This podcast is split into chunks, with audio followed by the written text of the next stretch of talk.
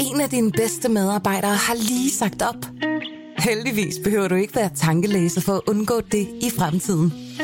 WinningTemp indsamler data gennem hyppige og anonyme medarbejderundersøgelser, så du lettere kan mærke pulsen på dine medarbejdere og støtte der, hvor der er behov.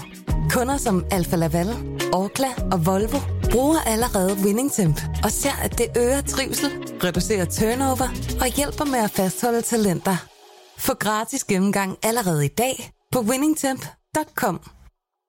Take this job and shove it. I ain't working here no more. A woman done left and took all the reason I was working for. You better not try to stand in my way as I'm walking out the door. Take this job and shove it.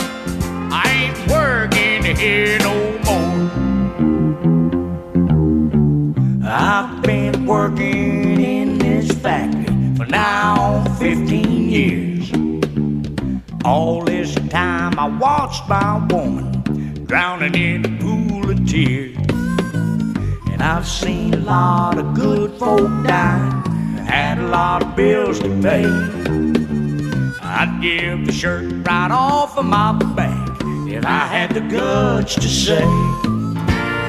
Take this job and shove it. I ain't working here no more. My woman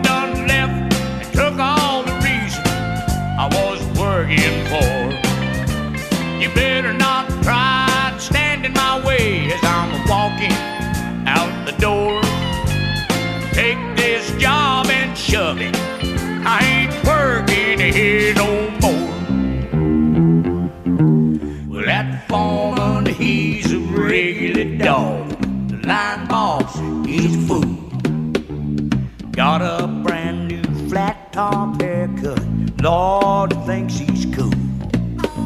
One of these days, I'm gonna blow my top, and that sucker, he's gonna pay.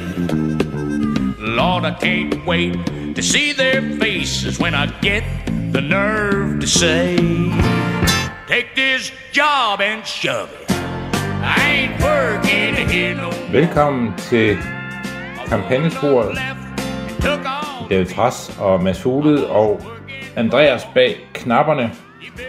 Vi starter med øh, Donald Eugene Little, som øh, gjorde øh, det her nummer, han egentlig ikke selv har skrevet, til et, øh, et så stort et øh, hit tilbage i slutningen af 70'erne, at det, blev, at det blev sådan en, øh, en, en talemåde i USA. Take, take this job and shove it. Øhm, han kaldte sig ikke Eugene Little, når han indspillede musik, så kaldte han for Johnny Paycheck. Og dengang var han leder af, eller en del af det, man kaldte for øh, The Outlaw Movement inden for country, som nok mest er berømt for øh, personer som Willie Nelson og Hank Williams Jr. Men det var Johnny Paycheck også en del af. Øh, og i dag skal vi tale lidt om Kamala Harris og det er nogle gange meget øh, utaknemmeligt job, det er at være vicepræsident i USA. Og det ekstremt utaknemmelige job, det er at være vicepræsident for en upopulær øh, præsident. Så det vender vi tilbage til. Og så vil vi tale lidt mere om lysten til at sige, I kan tage det her job og stikke det skråt op. Ja, men indtil videre, der ser det ud som om Kamala Harris, hun alligevel vælger at blive siddende, og det kan vi også godt tale om lidt senere, selvfølgelig bliver hun siddende. Hun har også en pris, der måske sådan ligger og venter på hende, hvis hun, hvis hun passer sit arbejde godt nok i 2024. Øh, det vender vi tilbage til, det vender vi tilbage til.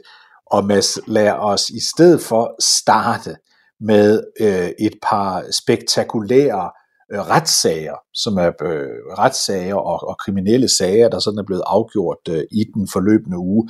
Og jeg synes, vi skal starte med, øh, med øh, Jacob Chansley.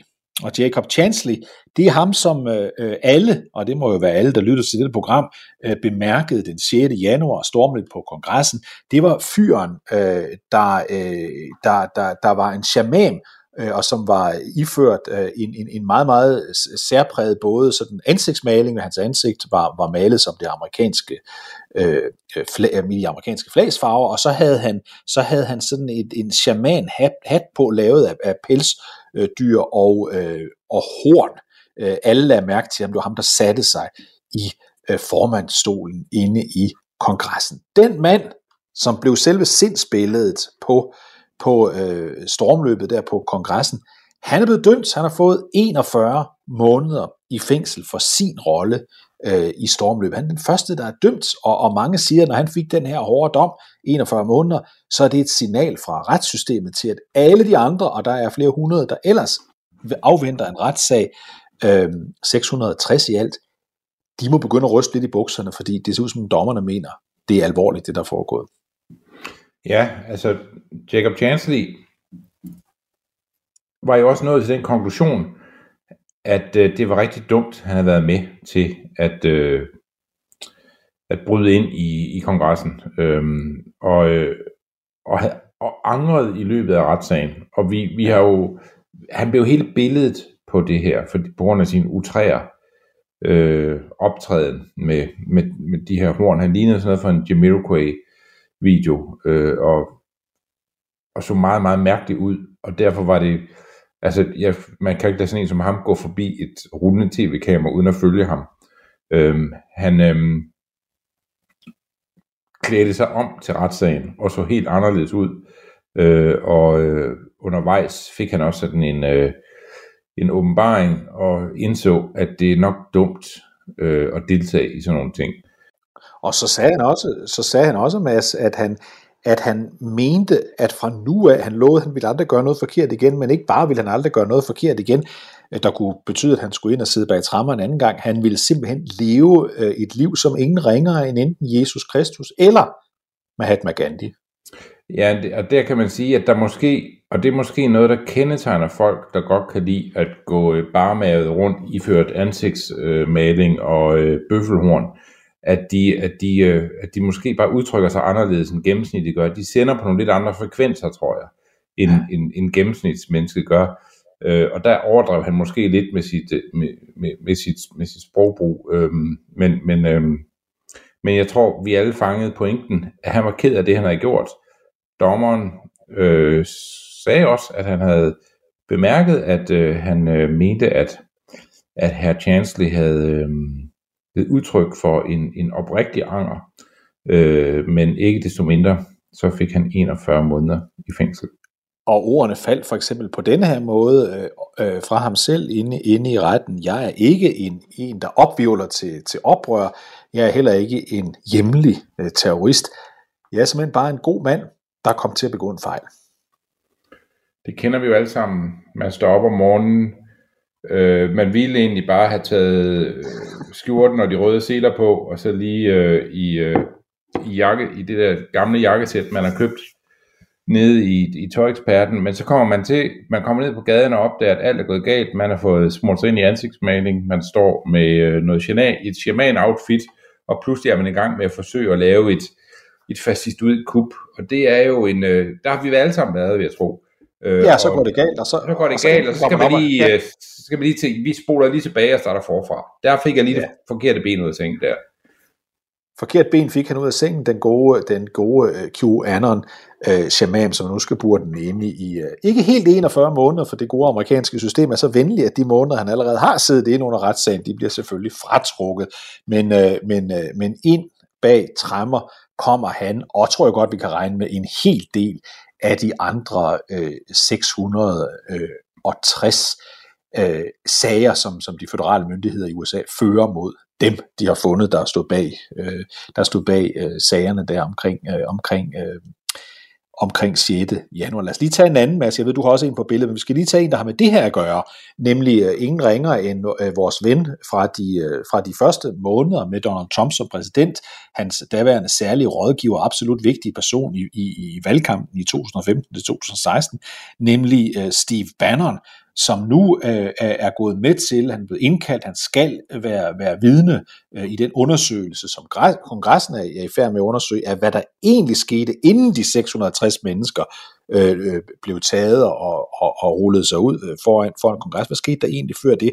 Og han valgte, efter han er ankommet til, til Washington D.C. og er på det berømte W Hotel, Willard Hotel, det er det, der ligger lige, hvis man er på det på, fra tagtræs, så kigger man lige ned på det hvide hus, berømt hotel blandt andet, fordi det var der Martin Luther King i sin tid skrev sin I Have a Dream tale. Der sender han indfra med sit program War Room, øh, øh, War Room, øh, der sender han derindfra. Der var han i gang med at fortælle forleden dag banneren, øh, at det er altså den forkerte fyr, de har fået fat i, fordi, fordi nu sker der ting og sager. Lad os høre, hvad han, hvad han siger i det her klip.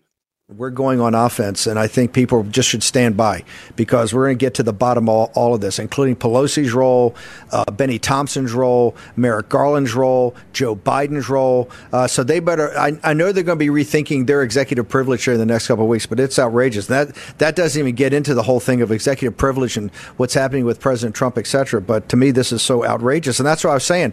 People should understand on that clip right there. There are people over there calling us insurrectionists, you're traitors, the guys with signs. My point was, hey, we're here. I'm here fighting this for those people too. We're the United States of America. People have different opinions.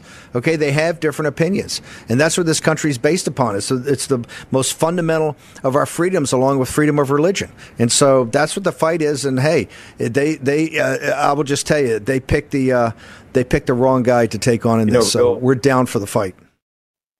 Ja, det var den forkerte fyr, de tog fat i, nemlig mig, Steve Bannon, fordi det jeg egentlig bare kæmper for at gjorde den 6. januar, det er retten til, øh, øh, til frie øh, ytringer. Øh, så det er det, vi vil, øh, det, det vil gå efter. Og vent bare, siger han også, til vi finder ud af, hvad der skete, øh, hvad, hvad, hvilken rolle Joe Biden og Nancy Pelosi, og hvem ved jeg, øh, spillede i, i det, der er sket nu. Jeg er den forkerte at tage fat i, fordi jeg handlede bare i folkets øh, interesser, siger Steve Bannon. Altså, hvor Chance ligesom valgte at sige, jeg har indset, at det var lidt dumt det her. Så har Bannon valgt et andet spor, øh, og det er vel det, man på amerikansk kalder double down. At han, øh, man siger i politik, at når man bliver øh, angrebet, så skal man træde et skridt frem. Det, det er sådan et, ja. noget, man tit hører, når man begynder at blive aktiv i politik. Altså hvis nogen udsætter dig for en, et eller andet angreb, så skal man ikke sådan øh, forsøge at dukke sig eller så videre. Man skal, man skal bare træde et skridt frem, og så bare slå igen. Og man må sige, det er i hvert fald den skole, Bannon han her repræsenterer, at, øh, at øh, ikke nok med, at, at, øh, at han er, ikke mener, at, at der er noget, der skal noget skyts, der skal rettes mod ham. Han mener, at, at, at det, at man retter skytset mod ham, og de andre, der deltog i stormet på kongressen den 6. januar, øh, de øh, brugte deres ytringsfrihed på en sådan måde, at hvis man, øh, hvis man retter skytset mod dem, inklusiv banneren, jamen så, øh, så er man i gang med at, at underminere den amerikanske grundlov, og det kommer de til at betale for alle sammen. Og så nævner han jo så en, en perlerække af personer, inklusiv præsidenten. Øh, jeg får også en, jeg, man får mange mails som folketingsmedlem. Øh, nogle af dem er rigtig mærkelige, øh, og nogle gange befinder mailsen sig sådan i sådan en gråzone, hvor man ikke helt kan gennemskue, at det her noget, jeg skal tage seriøst, men så er der altid et eller andet afsnit, som sådan ligesom afslører mailens karakter. Så er det noget med, at øh, for øvrigt, så øh, er der nogen fra Mars, der har kidnappet mine børn. Kan du hjælpe mig med det? Eller, eller, eller de involverer øh, dronning Margrethe rigtig ofte øh, i, øh, i det, de vil tale med mig om. Og sådan har jeg det også lidt, når, når, når banneren her begynder at, at køre øh, Joe Biden og Nancy Pelosi og alle de andre ind over den her øh, sag, som om der er sådan en stor konspiration, øh, og, en, og, og, en, og en dommer for højesteret, jamen så, øh, så er det, jeg sidder og tænker, at man lidt har, har, øh, har tabt sin jordforbindelse, så skal være helt ærlig. Tabt jordforbindelsen. I samme program, som jeg sad og mundrede mig med at høre noget af, altså War Room med øh, Steve Bannon, der er der sørme et Det er interview. et langt program for tabt jordforbindelse. det, det er det. Og hvis man hører på det, så tænker man, hvis nu man var faldet ned fra månen og ikke vidste, der havde været fire år med Trump og Steve Bannon og sådan noget, så man tænker, nu er jeg virkelig kommet ud i et område, hvor meget, meget, meget få mennesker lytter til det her program. Men det er så ikke tilfældet. Det er et meget populært øh, meget populært radioprogram, mange millioner, der lytter til det, og det er far out, kan vi roligt sige. En af dem, der er far out, det er jo Trumps tidligere stabschef, den sidste han havde, Mark Meadows, og han er faktisk også gæst i programmet. Og her på det her tidspunkt, der har Steve Bannon og, og, og, og Mark Meadows, der jo faktisk stadigvæk omtaler præsidenten, som om han stadigvæk er der, som om han er sådan en slags eksilregering øh, uden for den, der uretmæssigt sidder der. Der har de en samtale om, om ikke det var en god idé, at øh, Donald Trump simpelthen gik ind og blev Speaker of the House, altså overtog formandsposten inde i øh, kongressen i repræsentanternes hus, nu og her. Prøv at høre øh, den her diskussion mellem, mellem Meadows og, og Bannon. I would love to see the gavel go from Nancy Pelosi to Donald Trump. As you talking about melting down, people would go crazy. As you know, you don't have to be an elected member of Congress to be the speaker. Wouldn't you? Wouldn't you see? She would go from tearing up a speech to having to give the gavel to Donald Trump. Oh, she would go crazy. President Trump came for 100 days and sort things out and then step out and announce his 2024 campaign. To me, it has made sense. Yeah. det er en god idé, ikke sandt, Mads, at, at, at, øh, at Nancy Pelosi frivilligt øh, beslutter sig for at sige, jeg, jeg, jeg opgiver, selvom jeg har flertal i repræsentanternes hus, mit formands øh, position her, så giver jeg den i stedet for til Donald Trump, og så siger Mark Meadows, people would go crazy. Det tror jeg, han har ret i lige det der. People ja. would go crazy, hvis, han, hvis, hvis Donald Trump pludselig fik 100 dage i den formandstol. Ja, det tror jeg også, de ville. Jeg tror rigtig mange synes, det var underligt. Men øhm, sådan er det så meget, øh, man, kan, man kan være forundret over. Men, men et sådan bærende princip for at, at være formand, øh, som vi jo taler om her, er, at man er demokratisk valgt til den ja. øh, forsamling, man nu er formand for. Øh, og derfor øh, er det, at, at man lige sådan tager en ind, man synes kunne være interessant til at være formand i stedet for, er i, i princippet øh, en, en dårlig, øh, altså simpelthen en dårlig plan, man, øh, man arbejder med der.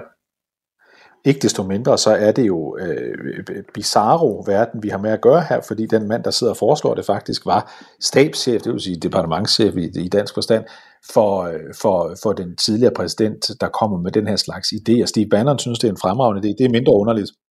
Nej, det er mindre underligt. Men der var sådan en tendens til, at da vi nåede hen på øh, de sidste ben i øh, Trumps tid som præsident, der, øh, der var der ikke så mange karrierebyråkrater og karriererepublikanere, der øh, var villige til at tage en tørn. Der nåede man lidt ned i bunken af, af ansøgere, og nogle af dem, man fik... Øh, altså, man havde hele tiden haft et ret broget hold. Trumps sådan, øh, øh, sådan øh, evne til sådan lige at, at, at gennemskue, hvilke personer der sad over for ham til de jobsamtaler, har nok ikke altid været sådan lige, lige, lige god. Øh, og der var rigtig mange gennem systemet. Utrolig mange var der en kort periode, blev uvenner med Donald Trump eller et eller andet, øh, røg ud igen, og til sidst havde man sådan en fornemmelse af, at, øh, at alle kunne få det der job, øh, ja, hvis, hvis de havde lyst til at tage en, en, en, en tørn som stabschef med, for, for Donald Trump. Øh, og det er også lidt det, vi er ude i her, synes jeg.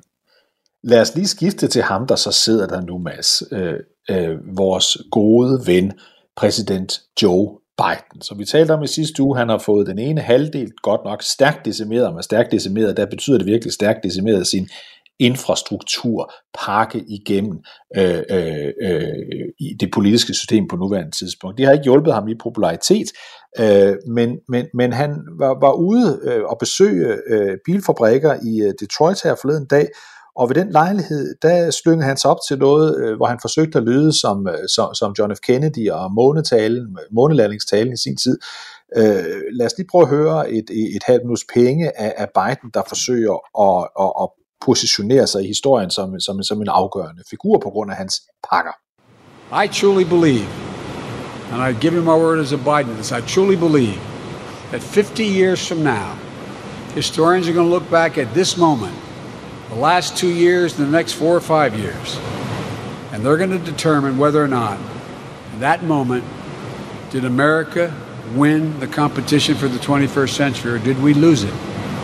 Because that's where we are. All the pieces on the globe are changing. But we got to get back in the game, folks. Vi skal tilbage, folks. Fordi det er lige nu, i de her år, hvor jeg sidder der, at vi afgør, om, øh, om vi vinder fremtiden, eller om vi taber den. Og vi kan jo roligt sige, Mads, der er ikke så mange amerikanere, der lige nu synes, det ser ud som om, de vinder med Joe Biden i spidsen. Han tabte mig, da han sagde, I give you my word, altså Biden. Det vil jeg godt indrømme. Det var der, jeg tænkte, det her, det passer ikke. Der kommer ikke noget efter den sætning, jeg behøver at tage rigtig alvorligt. Men 50 år fra nu, øh, der ved vi det, øh, Mads, om det her øjeblik. Der er jeg præcis 100, og der kan det jo godt være, at jeg simpelthen æder de ord, jeg siger nu, men det kan også være, at jeg laver så meget andet. Det, er jo, det vil være den sidste periode af mit liv. Det kan godt være, at det mest går op i, i strip og cigar på det tidspunkt. Øh, men hvis jeg kan huske det, vi siger her, så vil jeg godt øh, vende tilbage til det. Men jeg tror ikke, at jeg kommer til at se tilbage på den her dag og de ord, Biden sagde, og tænke, der fik vi USA placeret på et nyt spor, hvor den øh, amerikanske drøm blev gjort til virkelighed igen for millioner af mennesker. Build Back Better, det var momentet ifølge Biden, hvor det hele det, det, det løftede sig fra, øh, øh, fra, fra, fra det øh, nederlagsstemning, der har været i en periode. Nu løfter det sig. Han stod foran to øh, elbiler øh, af mærket Hummer, kæmpestore Hummers, som han også havde kørt, den ene af dem havde han sådan kørt rundt på en, på en bane, hvor han selv sad bag rettet, øh, måske vil sige i et lidt af stadig tempo, men ikke desto mindre havde han sådan kørt rundt, og nu står han foran dem her. Øh, Biden prøver, Biden prøver, men Biden ligger nede, altså nu nærmer han sig de tal, altså popularitetstal, eller skulle vi sige upopularitetstal, øh, der simpelthen er Trumps. Vi er ikke længere øh, bare dårlige tal i forhold til andre præsidenter. Vi er nede på tal, der er som Trumps. Det, det er jo ret vildt, øh, og det er alt sammen sket fra en, øh, en gang i, øh, øh, i, i starten af september måned frem til nu. Ja, det skete i takt med, at øh, priserne på især benzin er steget voldsomt i USA. Det kan amerikanerne simpelthen ikke lide. Øh, og inflationen generelt har været stukket af, og så er der vel også en fornemmelse af, at, at Biden øh, har lidt svært ved at fylde rollen ud som, som præsident til tider i hvert fald. Så der er nok sådan en, øh, en, en, en serie af ting, der, der hænger sammen her. Øh, men, men der har ikke været nogen sådan øh, periode, hvor man har tænkt, nu, nu vender de i skroen, nu kommer de tilbage, nu øh, er der en, en, en, en ny retning på det, der foregår. Øh, og når han er ude og være så overdreven i sin sprogbrug, som han er i den tale, vi lige har talt om, så er det jo fordi, han godt ved, at det her det er noget af det sidste rigtig store lovgivning, han sikkert kommer til at lave. Det skal virke, og det skal efterlade alle med et indtryk af, at nu er USA øh, sendt i en ny retning. Det, det, det, er, det skal simpelthen for demokrater, de skal også sidde og tænke, det her, det her er noget, vi kan regne med. Nu kommer vi frem mod midtvejsvalg, vi øh, får gang i økonomien, der sker en masse ting politisk, som bliver godt at gå til valg på. Men sandheden er, at øhm, Biden sandsynligvis får et elendigt midtvejsvalg. Og sandheden er, at han er meget upopulær blandt amerikanerne. Og sandheden er, at når Biden også går ud og siger, som han har sagt flere steder, jeg regner med at stille op igen i 2024, så er der ikke ret mange, der kigger på ham og tænker, det synes vi er en rigtig god idé. Og sandheden, når vi nu skal have den helt frem, sandheden er også, at der for hver uge, der går, og er gået siden der i midten af september måned, hvor det begyndte at gå ned og frem efter en øvrigt glimrende start, øh, det er, sandheden er, at han går, simpelthen, han går simpelthen ned, hver gang der kommer en ny måling i øjeblikket. Det vil sige, at ingen kan være overrasket, hvis han ryger under 40%, hvis han ryger under 40% i, øh, i, øh, i approval rating, som er et, et uhørt, uhørt øh, lavt tal, men det kan man ikke længere overraskes over, hvis det, hvis det sker om et øjeblik, fordi det er den vej, han går. Han er så heldig, Mads, at han underløbes eller overgås, eller hvad skal man sige, øh, hvad det rigtige ord er her, af sin vicepræsident, som vi lovede, vi ville tale om lige før, fordi Kamala Harris er, er lojal mod ham i den forstand, at hun sørger for, at i sine målinger er hun endnu mere upopulær. Og derfor så blev hun sendt i byen, eller måske derfor blev hun sendt i byen her forleden dag, øh, til et interview med øh, George Stephanopoulos, den berømte, øh, den berømte ABC-CBS-journalist, øh, øh, øh, tidligere i øvrigt i tidens morgen rådgiver for, for præsident Bill Clinton. Og han spørger hende i et længere interview, der spørger hende, han hende om, hvad, hvordan, hvad hun egentlig mener om, at amerikanerne, når de i den kommende uge skal tage på Thanksgiving, USA's største helligdag, torsdag i næste uge, hvor familier mødes, og, og de så opdager, at benzinen til den bil, øh, køretur, de skal, de skal på, den er altså så, dyr, som den ikke har været længe, at, øh, at, at den kalkun, de skal købe, er så dyr, som den ikke har været længe, at den at, uh, tyttebærsovs, der skal laves der til, er så dyr, som den aldrig har været længe. Kort sagt, at alting er dyrt, fordi den amerikanske inflation øh, kører opad. Det spørger han hende om, og her kommer øh, Harris' svar. Well, first of all, it's real and it's and it's rough. Uh, groceries, the cost of groceries has gone up. The cost of gas has gone up. And it, as this is all happening in the context of two years of a pandemic, it's one of the highest priorities actually for the president and for me. And so we're dealing with this issue in a number of ways. Short term, one of the issues is the supply chain. We're seeing a bottleneck and we need to relieve that bottleneck. So we brought together everyone from the Teamsters to Target to say, hey, let's all bring everyone together from the truckers to the folks who are moving product and let's open up some of our major ports for work 24 hours a day, seven days a week. That's happening, and we're seeing great results. Long term, we need to bring down the cost of living, and that's a long standing issue. And so we passed this week uh, the infrastructure bill, bipartisan infrastructure bill, and that's going to be about repairing roads and bridges and bringing high speed internet to all families. But also, we need to deal with the cost of childcare, the cost of prescription drugs, the cost of housing. And that's what we intend to do when we get the Build Back Better agenda passed. Ja, Mads, du kan høre, øh, du kan høre at, øh, at, at alt det vil blive godt. Lige så snart vi har den her Build Back Better øh, på plads, så vil USA blive omdannet til nirvana. Men ellers siger hun jo faktisk bare, at ja, vi har godt nok en, en hård periode, vi skal stå igennem her, fordi priserne stiger, og det er et long-term game, altså det, det er et langt, vi skal et langt træk til, for vi får løst det her. Altså hun hjælper jo ikke meget med det her interview. Altså, altså, jeg tror, jeg starter et andet sted. Det har været sådan hele tiden med øh, situationen, da Biden blev valgt, at, øh, at alle vidste jo godt, at hun stillede op sammen med en mand, der ville være 86 år ved udgangen af sin første embedsperiode. Og de fleste vidste godt, at hendes tid som vicepræsident, det ville være et langt indløb i et forsøg 84, på... undskyld, uh, Mads. 84 ved, ved udgangen.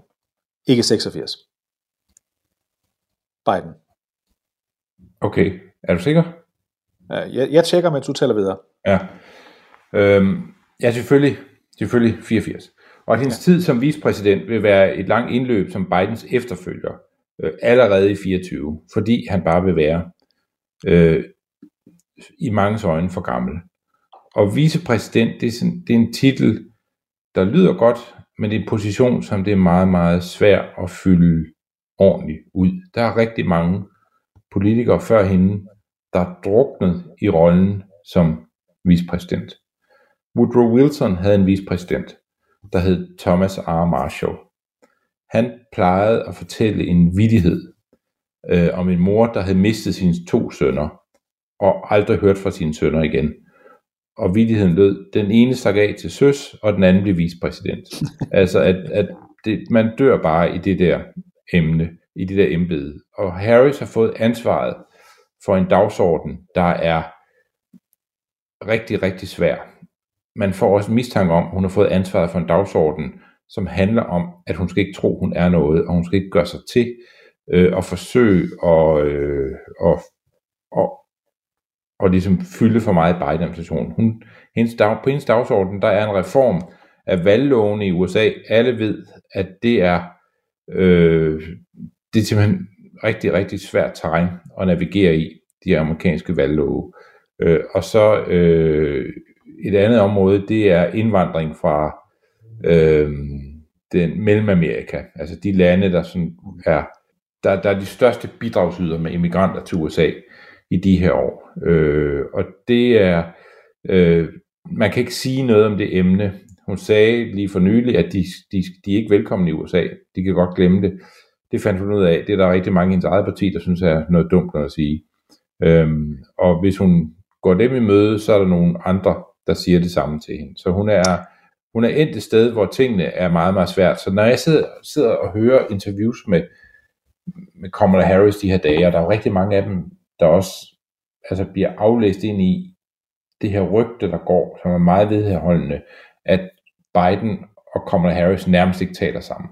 Og når de gør, er det ikke pæne ting, de siger øh, til hinanden. Han regner hende ikke for noget, hun synes, han er en gammel nar. Det er det, man sådan hører øh, derude. Så, så hun skal jo forsøge, og sådan tror jeg, man skal høre meget af det, hun siger. Hun skal jo forsøge at finde øh, en vej ud af det her vicepræsidentembede, hvor hun stadigvæk er en troværdig kandidat, når Biden ikke længere øh, er det. Og det kan være, at han ikke er det i 24, det kan være, at han ikke er det i 28 det, det, det vil tiden vise. Men, men, men det er det, det, hun skal. Lad os lige prøve at høre, fordi nu nævner du øh, det område, som hun sådan, der, der er flere områder, men sådan et område, hun har fået et, et særligt ansvar for, det er netop immigrationsområdet, øh, grænsen øh, mellem øh, USA og, og, og Mexico. George Stephanopoulos, han spørger hende også øh, ind til det, og også her kan man høre, at, øh, at det er lidt svært for hende at finde det, det rigtige ben at stå på. Eight months ago, the president gave you the job of addressing the root causes of migration. But last month, we learned that in the past year had the highest number of illegal border crossings since they started to be recorded in 1960. What are you doing to turn that around? How long will it take? Well, it's not going to be overnight. We can't just flip a switch and make it better. Um, the reality is that we inherited a system, an immigration system that was deeply broken and it's requiring us to actually put it back together in terms of creating a fair um, process that is effective and efficient. But on the root causes piece, what we're looking at is that, you know, frankly, people don't want to leave home, George. And when they do, it's for one of two reasons. They're fleeing some kind of harm, or to stay at home, they just simply cannot satisfy the basic needs of their family. Ja, hun siger her, øh, snakker lidt udenom, om jeg så må sige, synes jeg godt, man kan tillade sig at sige, fordi George Stephanopoulos gør opmærksom på, at i september måned, der fik man simpelthen det største antal, øh, der krydsede grænsen siden 1960, siden man startede med at måltallene i 1960. Øh, og så taler hun øh, om, hvad man skal gøre på den lange bane, og så begynder hun på en sang fra de varme lande, om jeg så må sige, om at man skal gøre noget ved selve root causes, altså grundårsagerne til, at folk de flygter, og ja, folk de flygter fra Guatemala, øh, fordi det ikke går godt i Guatemala for eksempel, så vi skal have lavet øh, livet bedre for folk i Guatemala. Det er jo ikke noget, der løser problemet i morgen, ved vi alle sammen. Så det er også her, synes jeg, hun kommer til at, altså hun har overtaget en problemstilling her, som selvfølgelig er svær at håndtere, men hun hun er jo heller ikke konkret i, hvad hun siger. Nej, her siger hun jo, you can take this job and shove it. Altså det er, det er rigtig, rigtig svært at håndtere det her, og hun hader sikkert det sekund, hun fik at vide, kan du ikke lige være den, der går ud og siger noget om den her umulige problemstilling, hvor hvis du siger noget, der hælder lidt til den ene side, så handler, så hader hele det progressive USA, og det vil sige en ret stor del af det eget parti der, eller du siger noget, der hælder lidt til deres side, så, øh, hader hele øh, midten af øh, amerikansk politik og resten ud, øh, der og vil øh, gøre, der er meget opmærksom på det øh, ved hver en given lejlighed. Så, så det er ikke, øh, altså, det er jo heller ikke en opgave, man giver en vicepræsident af det her. Det har, det har jeg tænkt over flere gange, at, at det man skal gøre i den rolle som vicepræsident er jo tit at få, øh, at få nogle, nogle, nogle altså Biden fik til opgave af Obama, det de til sidst blev på god fod med hinanden, at tage sig af sådan nogle meget afmålte ting. Sørg for, at kommunikationen mellem det hvide hus og kongressen er rigtig god. Sørg for at være meget inde i politikken omkring øh, vores øh, øh, tilbagetrækning fra Mellemøsten, øh, Afghanistan og Irak, øh, og gerne også Syrien, øh, sådan generelt, for at vi skal flytte vores interesser til, til Stillehavet, være meget inde i det og fylde noget på den dagsorden. Det er sådan nogle ting, man kan arbejde med, fordi der er ligesom noget, du kan gøre, og du øh, behøver ikke at have en portefølje, du behøver ikke have en stab af embedsmænd med dig, du sådan kan øh, arbejde med. Du skal sådan set bare være aktiv i nogle af de forer, hvor du øh, i forvejen er velkommen som vicepræsident. Når man giver Kamala Harris en opgave, hun lige skal kigge på de der problemer med indvandring fra Mellemamerika ind i USA, og hvad vi gør nede ved situationen ved grænsen, så kaster man hende jo også ud et sted, hvor hver gang hun skal gøre et eller andet, hvis hun ønsker at løse det, så skal hun gå ind over altså ministres ressortområde og forsøge at ændre på det. Øh, og, og de gider da ikke sidde og se på en vicepræsident, der fiser rundt inde på deres kontor og spiller smart. Hvis de ikke får en lodret ordre fra præsidenten, så gør de da ingenting. Altså, det er, altså, det, det er ikke en opgave, man giver til folk, man holder af. Det siger jeg bare, David. Vi skal også huske, at øh, fra det forløb, hvor Biden skal vælge sin vicepræsident, der ifølge alle de amerikanske, eller næsten alle amerikanske medier, som kendte godt til øh, Biden-kampagnen, så var det ret klart, at hans instinkt, Joe Biden, det var at have valgt en, øh, en, en politisk veteran, en mand øh, fra hans egen tid i, øh, i, i senatet i virkeligheden, altså en senator. En, der også er negro. Lige præcis. Altså en ældre hvid mand, som mindede om ham selv. Det kunne man mærke, det var det, der var hans instinkt, men han vidste jo godt, at det gik ikke, fordi øh, det, det, han har sagt slemt nok, at, at, at, at demokraterne stillede med en gammel mand. De skulle i hvert fald ikke have en ved siden af, så derfor lå det i kortene, at hvis ikke han valgte en kvinde, så ville han være i problemer, og det var også en god idé, hvis denne kvinde også var en minoritetskvinde. Og der passede øh, Kamala Harris ind på positionen, men det var ret tydeligt, at det var ikke sådan hende, han sådan havde set, hvis han har fuldstændig frit valg på alle hylder. Hvis han for eksempel havde vundet øh, det primærvalg, han stillede op til første gang i 1988, så behøvede han ikke have taget den her slags hensyn til at skulle vælge en hvid minoritet, undskyld, en, en, farvet, en, en farvet kvinde, en minoritetskvinde. Øh, han blev på en eller anden måde ikke tvunget til at have hende, men det var sådan en af hende, han skulle vælge, og det kan måske være årsagen til, at øh, der er mange amerikanske medier i de her dage, der skriver, at han i virkeligheden meget bedre kan lide Pete Buttigieg, transportministeren, som jo også stillede op imod ham, men efter at han trådte tilbage meget varmt, bakket op om øh, Biden som, som øh, præsidentkandidat.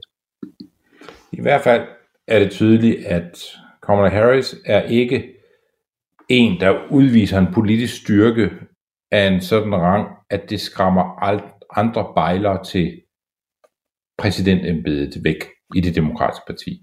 Det vil være synd at sige. Og derfor er der øh, mange andre som, og mange af dem vil være gamle kendinge, der stadigvæk øh, gør, hvad de kan for at, og, og ligesom holde sig parat til, hvornår er det, vi skal, øh, hvornår er det, vi skal slå til.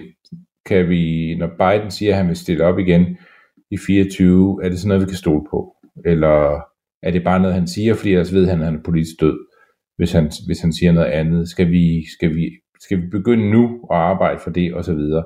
Og de har ikke tænkt sig at lade sig blive skræmt af, at Kamala Harris føler, at hun øh, har øh, sådan en forlomme til, øh, til den position hos demokraterne. Og mange demokrater vil heller ikke mene, at hun har det. Altså, øh, det, jeg tror ikke, øh, denne verdens Donna Brasil og så videre, øh, bare mener, at det, øh, at det nødvendigvis skal være sådan. Altså, der vil være rigtig mange af den gamle gave, gamle garde, der vil sige, at vi skal finde en, der kan vinde, og lad os nu se, hvem der er vores bedste kandidat, når øh, vi skal finde sådan en. Og, og, og Harris skal ikke have nogen øh, forrang her. Og, og, og Pete Buttigieg er jo helt klart en, som har brugt sin tid siden han stillede op, havde en flot kampagne, men kom kun så og så langt med den, til at se, om, om han, øh, altså han er jo han er slet ikke færdig med at drømme om at, at være præsident i USA. Det er der en ting, der er helt sikkert.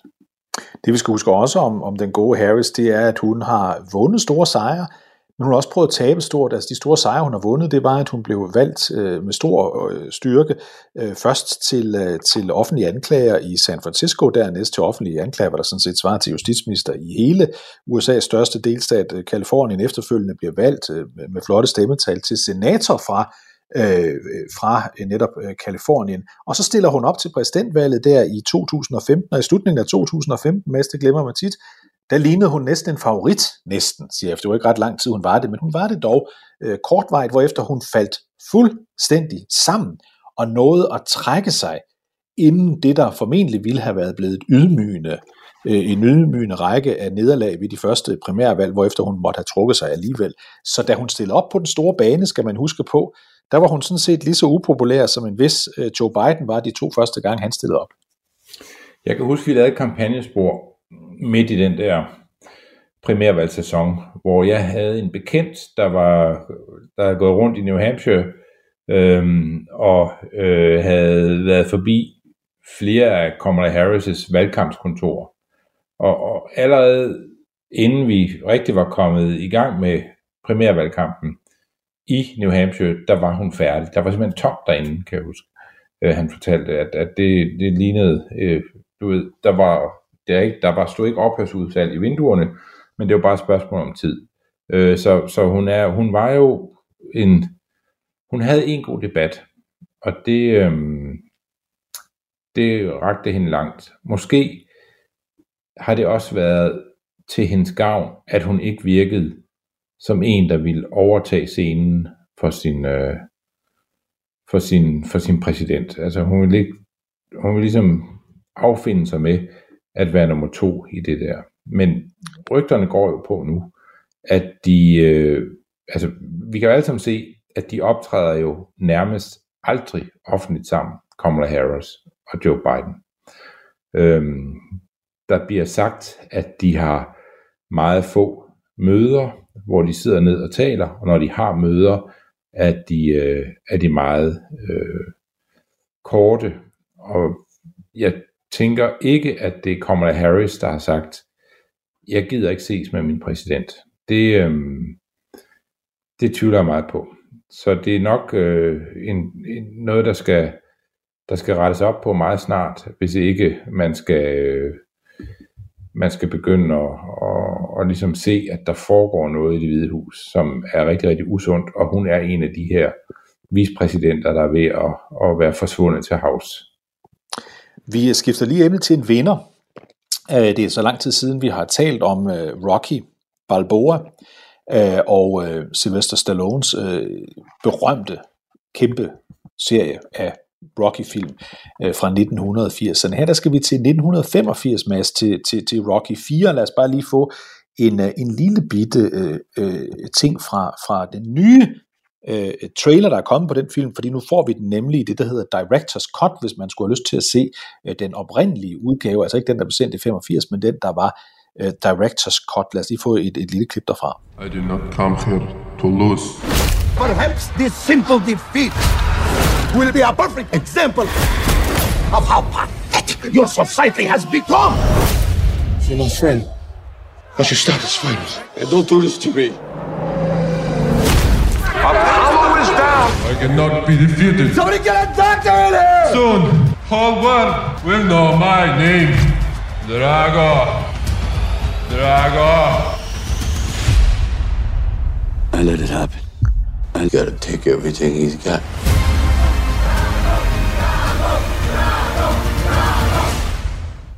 Ja, det var på den kolde krigs øh, højeste, det her 1985. Det er Rocky 4-filmen. Øh, Rocky bliver forsøgt sådan trukket ind i ringen til at tage en kamp mod den store sovjetiske bokser Ivan Drago. Det vil han ikke, i stedet for så går Apollo Creed ind i ringen mod ham, og han bliver simpelthen øh, slået så voldsomt i stykker af Drago, at han dør af det, hvorefter Rocky Balboa selvfølgelig træder ind på scenen selv. Den der film, den er berømt, men det der kom frem i den her uge, Mads, i forbindelse med promoveringen af den her Directors Cut film, det var, at Sylvester Stallone fortalte, at mens de indspillede filmen, mens de indspillede filmen, så skulle øh, Rocky, altså Stallone, jo bokse i ring mod Dolph Lundgren, den svenske skuespiller, som spillede Ivan Drago. Og Stallone siger til ham, du skal simpelthen slå til mig der, det skal se godt ud, det skal se ud som det rigtige er, hvor efter at øh, Dolph Lundgren simpelthen banker sådan et slag i, i mellemgulvet på ham, at, og det kom så frem i den her uge, at Stallone simpelthen blev slået ud, slået voldsomt ud, og ender med at blive måtte, måtte flyves øh, med helikopter hen til et hospital, fordi han simpelthen har mistet bevidstheden totalt, og han selv frygtede, at han skulle dø, fordi han blev slået af Dolph Lundgren. Det kom ikke med i filmen dengang, men det er med i Directors Cut. Ikke at han bliver fløjet væk, men den scene, den rigtige scene, hvor han bliver slået i gulvet, og i virkeligheden meget alvorligt, af Dolph Lundgren. Det er jo en fantastisk film.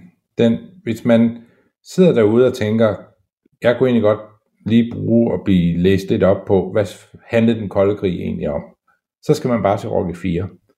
Det, det, der får man alt at vide, man har brug for at vide om den kolde krig. Der er de onde russere, og så er der de gode amerikanere. Og da, da, da den onde russer, ja, jeg synes også, du glemmer jo at sige her, at, at Drago er gift med, hvad hedder hun? Ludmilla. Ludmilla Drago, er det det, hun hedder? Spillet ja, af ingen ringer end, Ja, Brigitte Nielsen.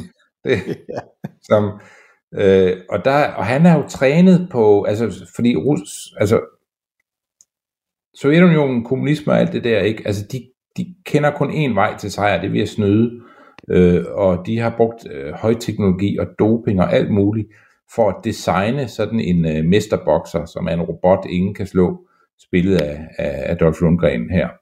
Øh, men Sylvester Stallones Rocky Balboa karakter, han træner ved at hugge brænde og sådan noget. Altså, han er en god mand. Løb. Han er en god mand. Ja, ja, han vender tilbage til rødderne, altså, ja. øh, øh, og finder sådan øh, noget derinde, som man bare ikke kan knække, uanset hvor meget man snyder. Man kunne have stillet ham op over, over for Hulk, og han stadigvæk, så vil han stadigvæk have vundet, altså fordi at hans, hans hjerte er så godt, så det kan da godt være, han fik en, en tur der i mellemgulvet, men det man ikke ser på filmen, og det Rocky, eller Sylvester Stallone i, glemmer at fortælle, det er jo, at den usynlige hånd, da han lå der og havde ondt i maven og havde fået det slag i mellemgulvet, kom jo lige og øh, sørgede for, at han havde det godt igen, så han kunne gå tilbage i ringen og øh, vinde for øh, den fri verden og kapitalismens skyld. Ved du hvorfor en, øh, en delstat, det husker du måske, øh, men den delstat, som, som, som den del af filmen, der skulle se ud som den foregik i Sovjetunionen, øh, øh, altså det man gjorde, det her det ligner Sovjetunionen mest, det var jo svært at gøre øh, med, med, øh, med bygninger på, øh, på, på, på, på sættet, men man kunne godt finde et område, der sådan lignede et dybt frossent øh, Sovjetunionen i, i de kedelige vintermåneder, og det var simpelthen Wyoming og i området omkring øh, Grand Teton National Park, det lignede øh, Sovjetunionen. Det blev folk i Wyoming faktisk noget vrede over, øh, selv om det kun var naturen, man viste. Det kan jeg godt forstå, at man bliver rigtig, rigtig træt af, fordi Wyoming er jo sådan ligesom Ringkøbing Skjern. Vi har lige haft kommunalvalg her. Altså, enhedslisten og radikale venstre, som i mine øjne lidt er samme parti, de får, de får mindre end 1% af stemmerne herude, og i Wyoming, der er der så heller ikke mange kommunister, der løber rundt. Så jeg kan godt forstå, at de er, de er trætte af det. Øh, det vil man heller ikke have fundet sig i her. Der var en mand, der råbte her i, i starten af den her trailer, vi, vi, vi spillede. Det var en mand, øh, der på det tidspunkt øh, var kendt nok i, i også i, i, øh, i USA. Øh, vi havde endnu ikke lært ham at kende som en, der måske ville ende med at være med til at afslutte den kolde krig, nemlig øh, Gorbachev. Og Gorbachev, man kan se det med det samme, fordi han har det her store modermærke i panden. Det er ham, der råber op på engelsk, at den her kamp mellem Drago og Balboa, den vil afsløre, hvor patetisk et samfund det amerikanske er. Hvor ynkeligt det er, I vil tabe noget så eftertrykkeligt, når først I kommer i direkte kamp med os, råber den onde Gorbachev, som så lidt senere under den kolde krig blev, blev en ven, næsten han har sagt, af Vesten. Det var han ikke på det her tidspunkt. Nej, det, han, vi, blev, vi lærte at blive gladere for ham, og jo gladere vi blev for ham, jo mindre glade er russerne til stadighed blevet for ham. Vi vil afslutte øh, denne uges øh, udgave af kampagnesporet med at konstatere, at i kampen mellem de gode og de onde, mellem øh, Sovjetunionen og øh, Amerika Vesten, der tilbage i 1980'erne, ja, der vandt, der vandt den gode altid til sidst, efter mange, mange mange, mange hårde kampe, så endte det altid med, at Rocky Balboa han vandt, og Mads, det var jo det samme i hans, øh, i hans øh, anden øh, øh berømte øh, serie af, af film, Rambo. Øh, det gode ved Stallone, det var, at man vidste der i 80'erne, lige meget hvad han var op imod, så vandt Vesten til sidst. Ja, han ville ene mand bære sådan langt, langt hen ad vejen, og man troede jo tit, at det var ham, der var alene, men det var fordi, han repræsenterede den der rå individualisme, som øh, at, at, at, at vi er individer, før vi er små tandhjul i den store samfundsmaskine. Og det er det, både Rocky-figuren og Rambo-figuren er, er symboler på, og det er derfor, det er meget vigtigt, at unge mennesker stadigvæk øh, ser masser af Sylvester Stallone. Jeg så det, og jeg blev så øh, vanvittigt klar i hovedet, hver gang jeg havde set øh, et, et, et nyt mesterværk fra Sylvester Stallones hånd, og tænkte, ja, det er sådan, verden hænger sammen. Og hvis jeg ikke var helt klar over, øh, om jeg havde forstået det hele, så toppede jeg det med, øh, med, med, med noget fra Clint Eastwoods hånd bagefter. Og det tror jeg mange unge savner i dag, den der øh, hjælp til at komme gennem tilværelsens svære spørgsmål. Og der er det, der er det godt at vende tilbage til de, til de gode kilder. Og derfor kan jeg simpelthen love jer, at hvis I søger nok på det store internet, så vil I kunne finde Directors Cut af Rocky nummer 4, som oprindeligt blev udsendt i 1985. Mads Fugle og jeg, David Træs og Andreas bag teknikken, siger tak for denne uges udgave af kampagnesporet. Vi er tilbage igen om en uge. En af dine bedste medarbejdere har lige sagt op. Heldigvis behøver du ikke være tankelæser for at undgå det i fremtiden. WinningTemp indsamler data gennem hyppige og anonyme medarbejderundersøgelser, så du lettere kan mærke pulsen på dine medarbejdere og støtte der, hvor der er behov. Kunder som Alfa Laval, Orkla og Volvo bruger allerede WinningTemp og ser, at det øger trivsel, reducerer turnover og hjælper med at fastholde talenter. Få gratis gennemgang allerede i dag på winningtemp.com.